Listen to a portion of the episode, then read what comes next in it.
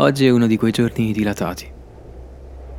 Il cielo è chiuso fuori da un coperchio di marmo, ma lo immagino al di là, interminato. Il vento fa casino, sì che le auto, gli uccelli, le sirene e le campane si sentono appena. La voce di oggi non è di questa città, ma di un'altrove ad alta pressione.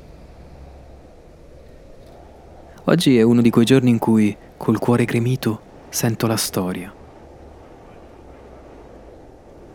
Stretto nel mio maglione, i capelli dentro agli occhi, cammino nel vento, secato da segmenti di aria fredda.